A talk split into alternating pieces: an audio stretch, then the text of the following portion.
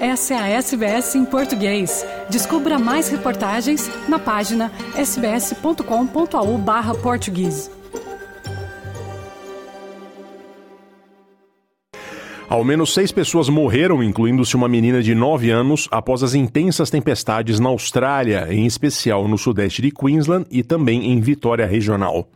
O corpo da menina foi encontrado após busca policial depois que ela foi considerada perdida em bueiros em Rochdale, Brisbane, na terça-feira. Outro corpo foi encontrado em Moreton Bay, na região de Brisbane, após um acidente de barco. E um homem no leste de Vitória e uma mulher na Gold Coast também morreram após serem atingidos por quedas de árvores. Angus Hines, do escritório de meteorologia, diz que as condições climáticas desafiadoras devem continuar até esta noite. A couple of areas to watch out for where severe storms remain possible on Wednesday from about Sydney across to Melbourne, primarily around the border between Vic and New South Wales, and some further severe thunderstorms possible around central and northern parts of the Queensland coast, maybe clipping Brisbane at times, but by and large, by Wednesday afternoon, we're starting to see the end in sight for this thunderstorm outbreak. We will see a slight easing trend to the conditions by then. Equipes de resgate em Queensland retomaram a busca por uma pessoa desaparecida em um esgoto pluvial em Gimp, na área regional do estado. O vice-comissário dos Serviços de Incêndio e Emergências de Queensland, Kevin Walsh, disse à ABC que um total de três pessoas entraram no buraco. There have been people lost uh, as a result of the tragic circumstances over the last couple of nights, and there are still people missing. We had Swiftwater Rescue crews and SES crews uh, searching for people at Gympie last night, where three people entered a drain and one person surfaced safely. Uh, unfortunately, we found another person deceased last night, and that search will continue today with the Queensland Police Service uh, to try and search for the third person. O chefe escritor de gastronomia australiano Bill Granger morreu em Londres aos 54 anos. Granger operava restaurantes na Austrália, Japão, Coreia do Sul e Reino Unido. Ele publicou 14 livros de receitas e fez programas de culinária para televisão. No ano passado, recebeu a Medalha da Ordem da Austrália por sua contribuição ao turismo e à área de hospitalidade. Acredita-se que a morte de Granger no dia de Natal, em um hospital de Londres, tenha sido causada por um câncer.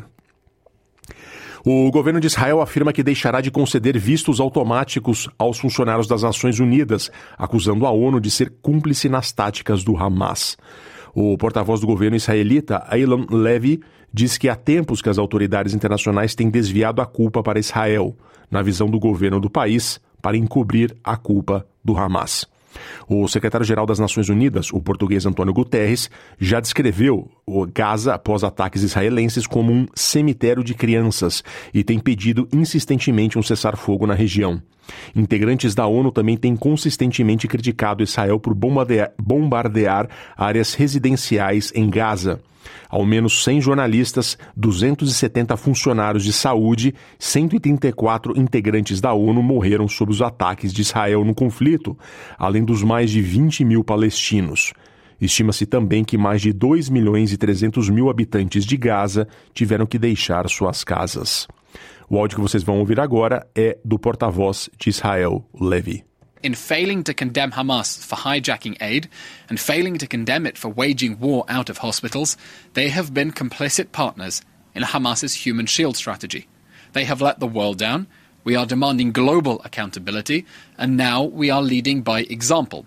The Ministry of Foreign Affairs has announced that visa requests by UN employees will no longer be granted automatically and will instead be considered on a case by case basis.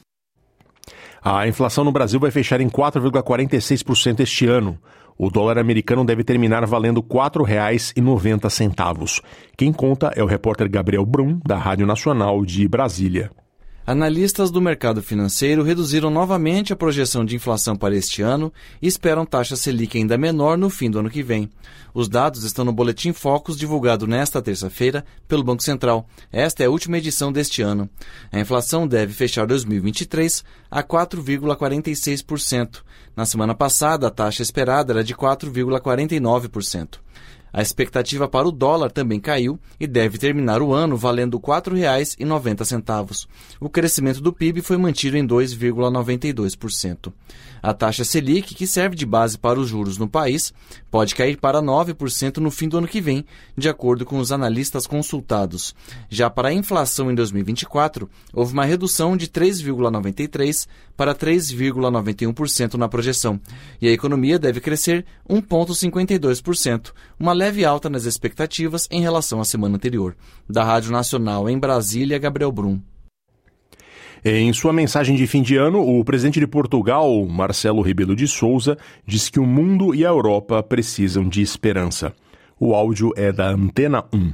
De facto, é muito importante para crentes e não crentes o transformar o mundo com esperança. E essa é a grande mensagem desta noite de Natal e também da viragem do novo ano é esperança. Esperança na paz, esperança na ultrapassagem da guerra, esperança na recuperação económica e social de tantas e tantos e de maior justiça. E claro, isto naturalmente em todo o mundo, na Europa e em Portugal também. Curta, compartilhe, comente. Siga a SBS em português no Facebook.